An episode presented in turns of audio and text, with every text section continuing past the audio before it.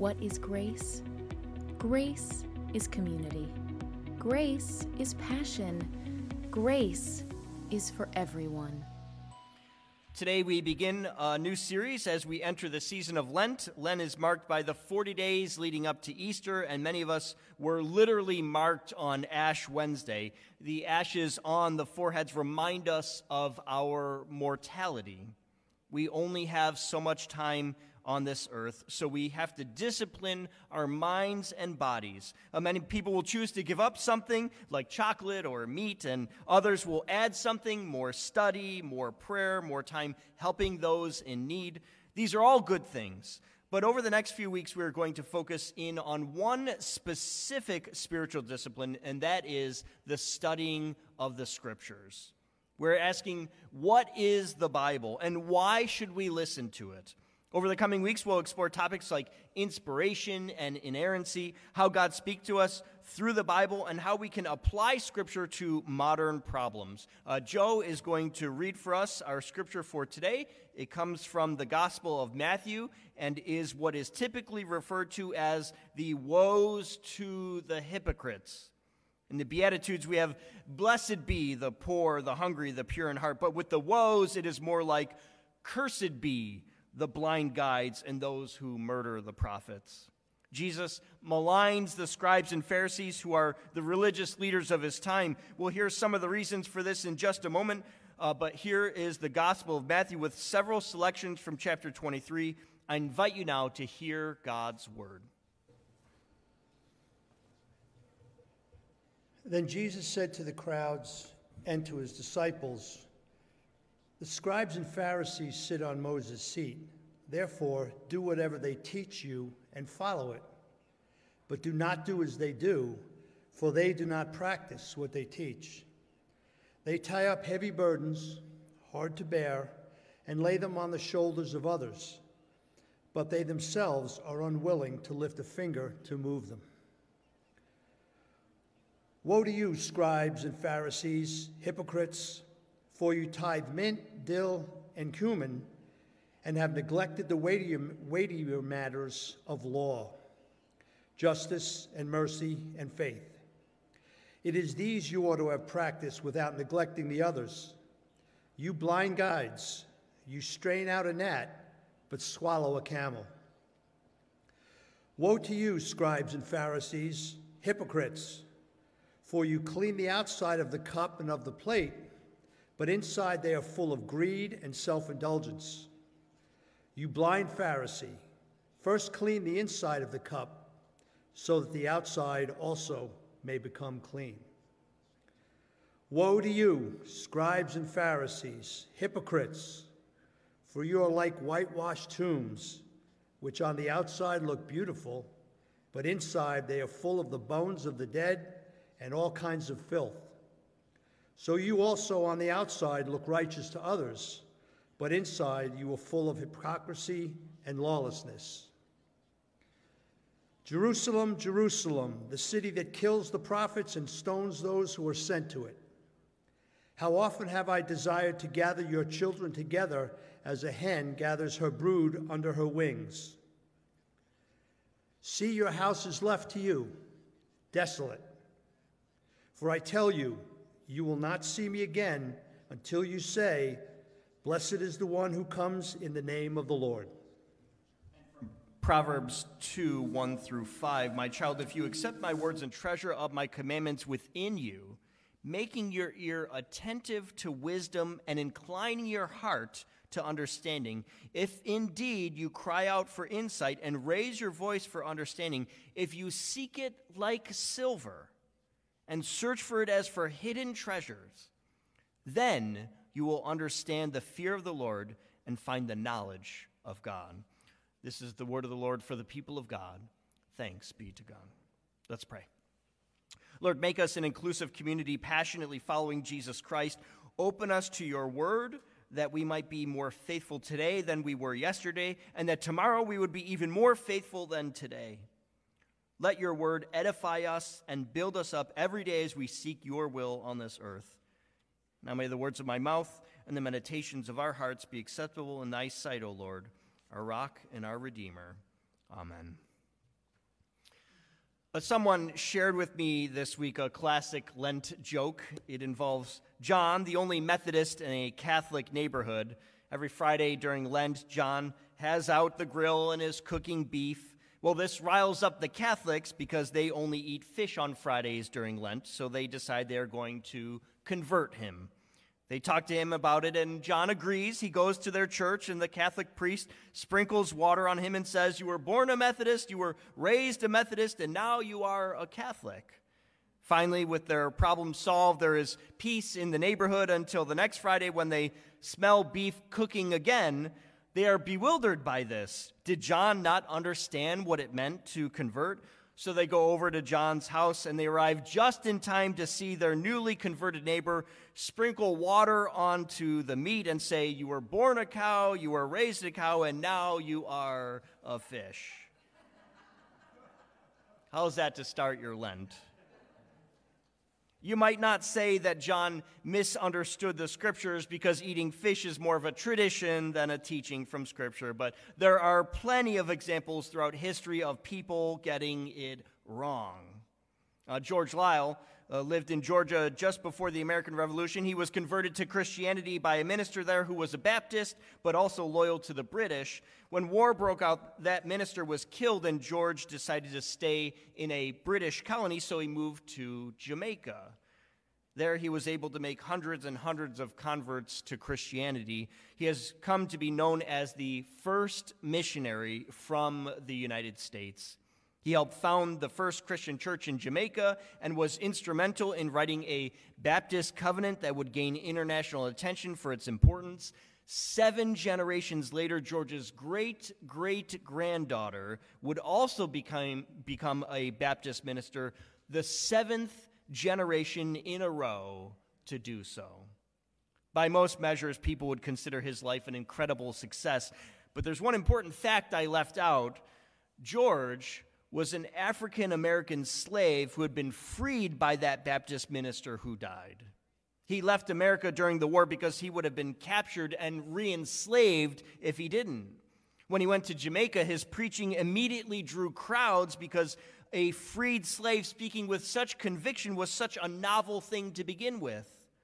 All of George Liele's successes came despite incredible hardships, despite a world that said he was less important than others because of the color of his skin.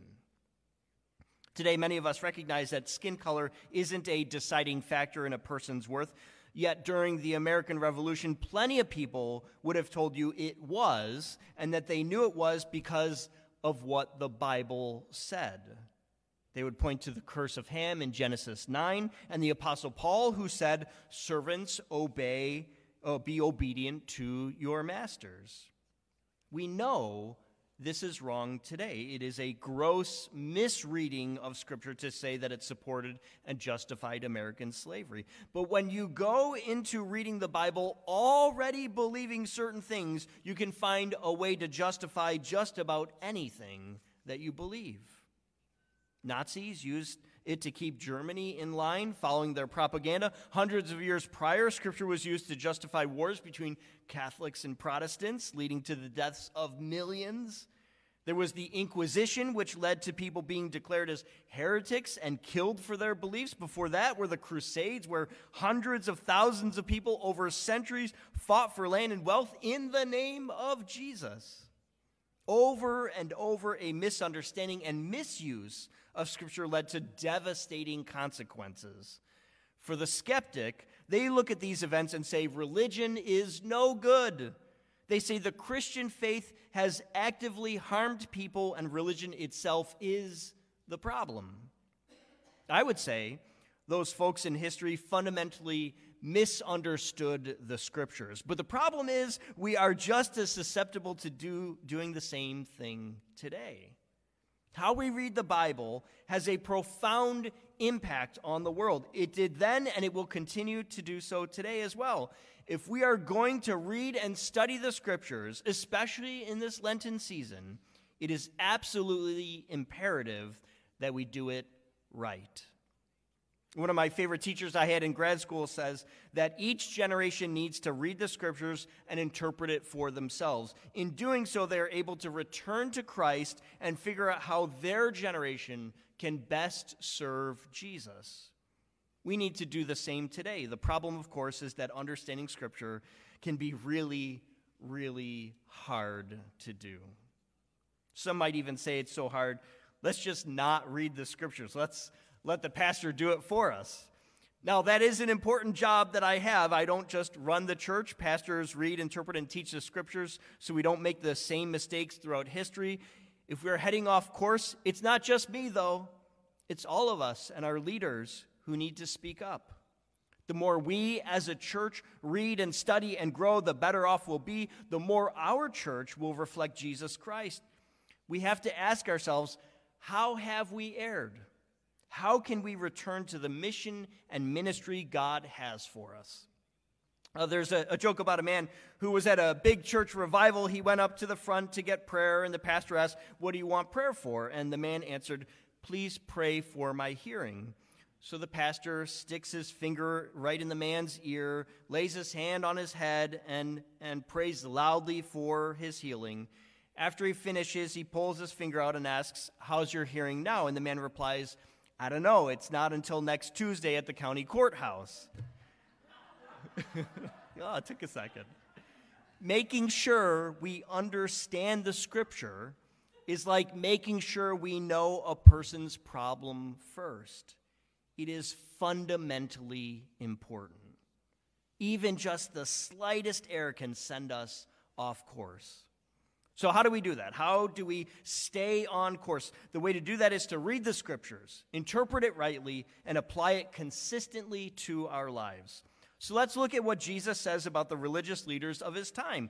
Why does he issue these woes or curses to them? What have they gotten so fundamentally wrong that Jesus rebukes them?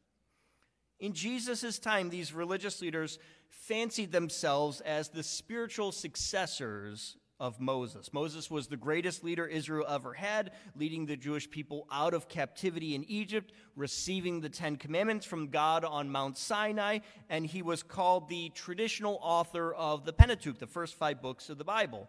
So, like most people, they are associating themselves with the best leader around, the best tradition. They feel good about themselves because they aren't like the bad ones, they are the good guys. But Jesus says, do what the religious leaders teach, but don't do what they do because they don't practice what they teach. The first point from Jesus is that you can't just know the law or know the faith, you have to live it out. Obeying the scriptures is just as important as learning about it. So, this is the first key for us. Do we hear and read and study the scriptures only to turn around and keep living our lives in exactly the same way? Does coming to church and being a part of a Bible study and doing missions work through Kumak and Family Promise change the priorities in your life?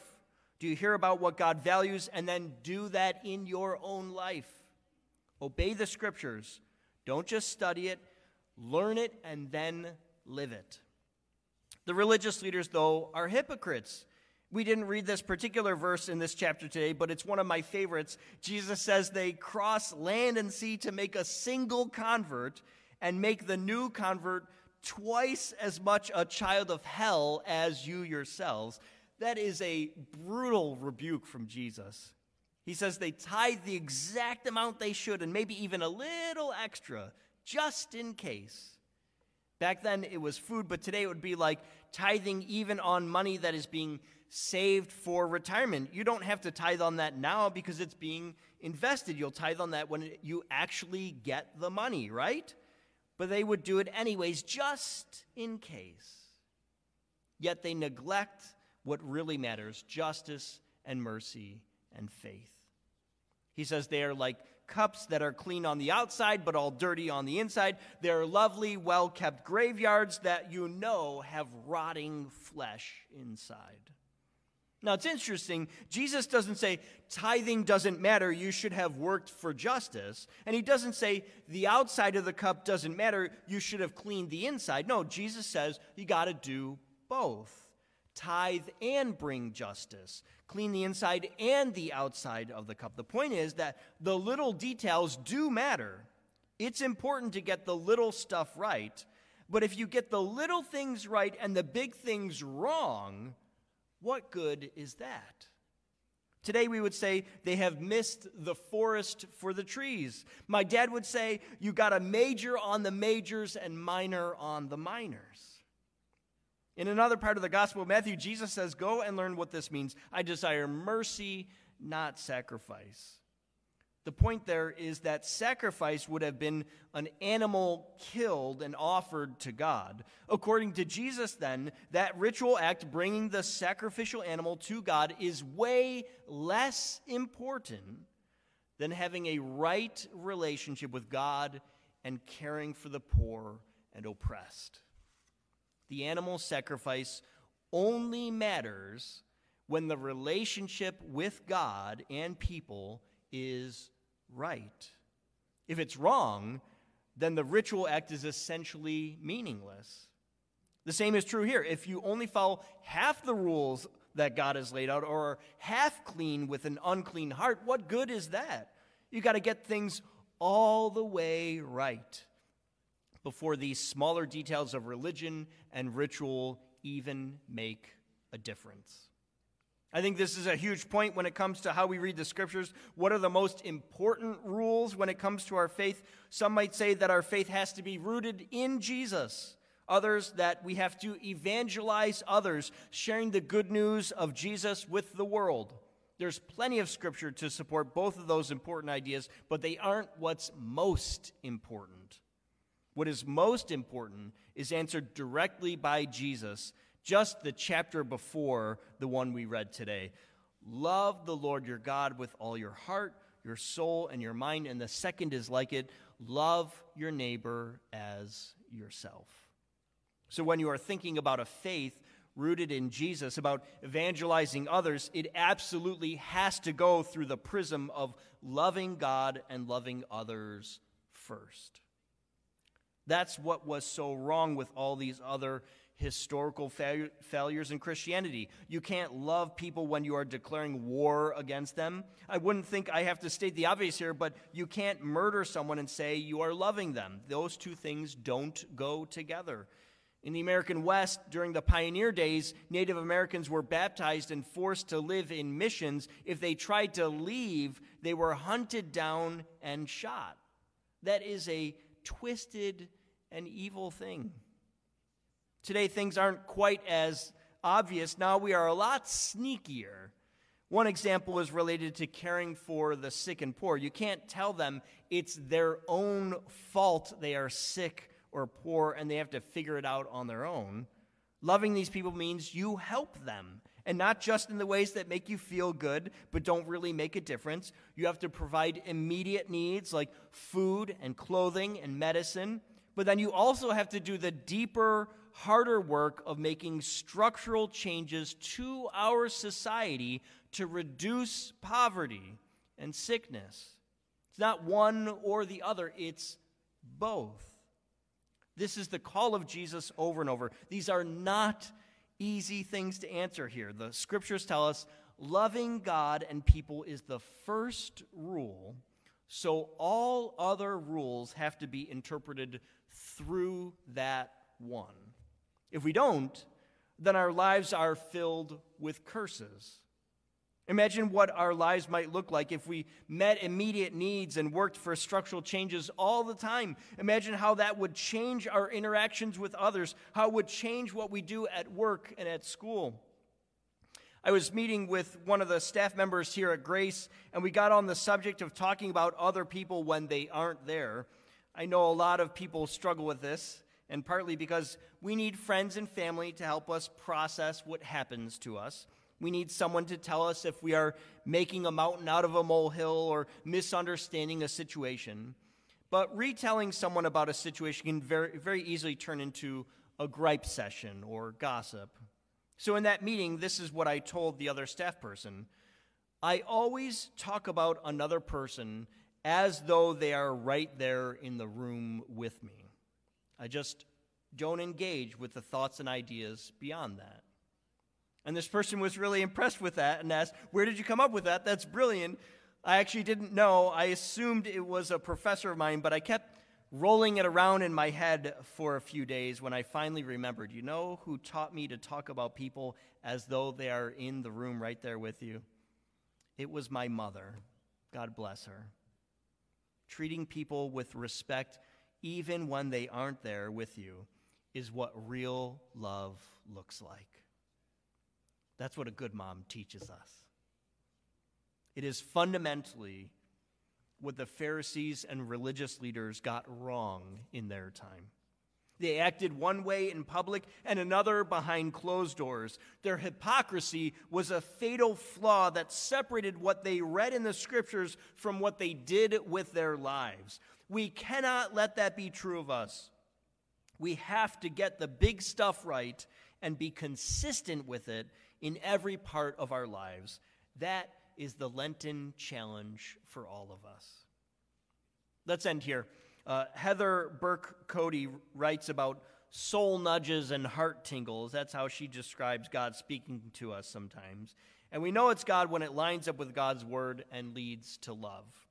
She was thrift shopping for dorm stuff one day. The cashier appeared to be one of the most unhappy, maddest people ever. Heather was six people deep in line, and it seemed like she got more and more exasperated with each passing customer. She was especially upset when one of Heather's unmarked items needed a price check. But as the cashier rang up her items, Heather felt a nudge. She tried to bargain with Jesus. She often carries around an extra bit of cash just in case, and she told God that extra money was not meant for that cashier. It should go to someone sweeter and kinder, more deserving, or at the very least, someone who would appreciate it not someone downright mean and angry. But God was not negotiating that day. Heather paid her bill and reluctantly found the extra cash in her wallet. She slipped the woman some cash as she was given her receipt. And the cashier was caught off guard by the gesture. She, she gripped the folded bill with one hand and paused. Her loud, stern voice got quiet when she whispered, Why? To which Heather said, God wanted you to have it. There was another pause. She grabbed Heather's hand and held on. The woman told her, Today is my 75th birthday, and nobody called me. Not my sister, none of my kids, none of these people here, nobody, nothing. I don't think I can remember ever being so sad. But the Lord remembered that day. And because Heather knows that at the very center of God's word is God's love poured out for the world, she was able to share this one gentle reminder to a gruff cashier that God still loves her. It's easy to misinterpret God's word. It's easy to judge others and ignore the priorities set by God. But when we understand the scriptures and follow through on what they tell us to do, then the world moves closer to God's ideal. We inch closer to the kingdom of God right here as we prioritize the right things. Jesus says, You're cursed if you focus too much on the little stuff.